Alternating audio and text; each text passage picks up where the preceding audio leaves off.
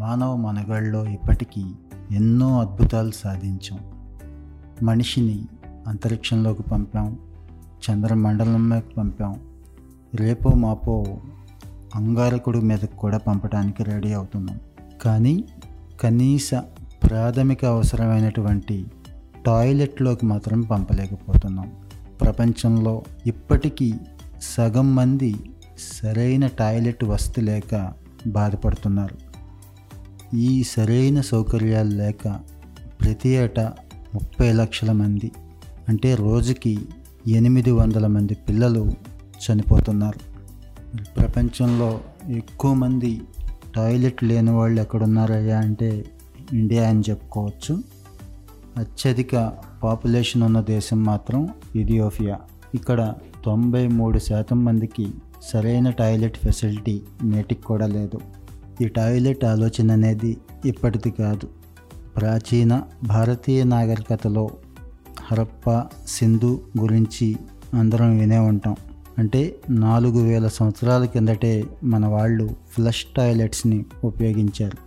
మరి ఈరోజు మనం అందరం ఉపయోగిస్తున్న ఫ్లష్ టాయిలెట్ మాత్రం పదిహేను వందల తొంభై ఆరులో జాన్ హారింగ్టన్ అనే బ్రిటిష్ దేశస్థుడు కనిపెట్టాడు. అప్పటి నుంచి అది మోడర్నైజ్ అవుతూ ఈరోజు ఈ షేప్కి వచ్చింది.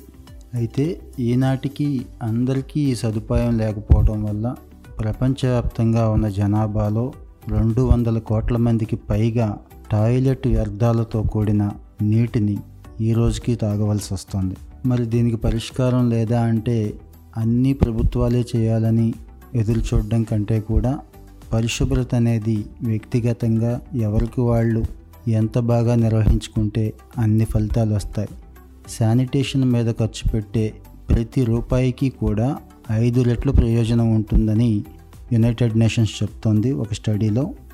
మామూలు గ్రామాలతో పోలిస్తే బహిరంగ మల విసర్జన జరుగుతున్న గ్రామాల్లో పది రెట్లు అక్కడి నీరు ఆహారం త్రాగునీరు కలుషితమవుతోందని యూనిసెఫ్ చెప్తోంది. అలాగే పిల్లల్లో డయేరియా కూడా ఇతర గ్రామాలతో పోలిస్తే టాయిలెట్ ఫెసిలిటీ లేని గ్రామాల్లో నలభై నాలుగు శాతం ఎక్కువ ఉందని చెప్పి ఈ మధ్యనే మెలిండా అండ్ గేట్స్ ఫౌండేషన్ వాళ్ళు కూడా ఒక నివేదికలో చెప్పున్నారు. ఇప్పటికీ టాయిలెట్ ఫెసిలిటీ లేని వాళ్ళు కేంద్ర ప్రభుత్వం ఈరోజు అమలు చేస్తున్న స్వచ్ఛ భారత్ పథకాన్ని చక్కగా యూటిలైజ్ చేసుకోవచ్చు.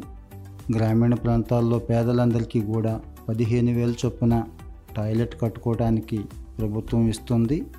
మీ స్థానిక సచివాలయంలోనే ఈ సర్వీస్ అందుతుంది కాబట్టి అక్కడ పొందండి. ఈ పారిశుద్ధ్య సమస్యల పరిష్కారం కోసం బెటర్ టాయిలెట్ ఇన్వెంటరీ కోసం వరల్డ్ టాయిలెట్ ఆర్గనైజేషన్ అనే ఒక సంస్థ పనిచేస్తుంది ఏకంగా. వీళ్ళు వరల్డ్ టాయిలెట్ కాలేజీని కూడా నడుపుతున్నారు. దీని ప్రధాన కేంద్రం సింగపూర్లో ఉంటే మన దేశంలో కూడా రిషికేష్ తమిళనాడు ఇలాంటి చోట్ల ఈ కాలేజెస్ ఉన్నాయి.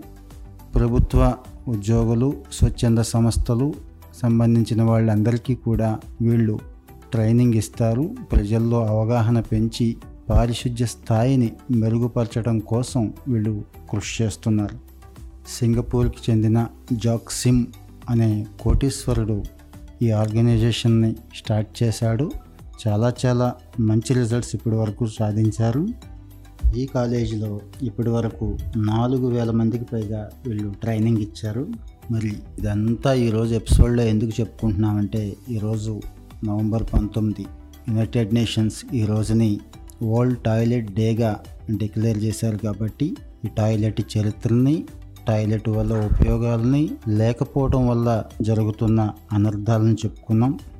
చివరిగా ఒక వాస్తవం గుర్తించాలి. ఈరోజు కూడా ప్రపంచంలో ఎయిడ్స్ మలేరియా మీజిల్స్ లాంటి భయంకరమైన జబ్బులు అన్నిటికంటే కూడా కేవలం టాయిలెట్ ఫెసిలిటీ ప్రాపర్ శానిటేషన్ లేకపోవటం వల్ల జరుగుతున్న మరణాలే ఎక్కువ ఉన్నాయి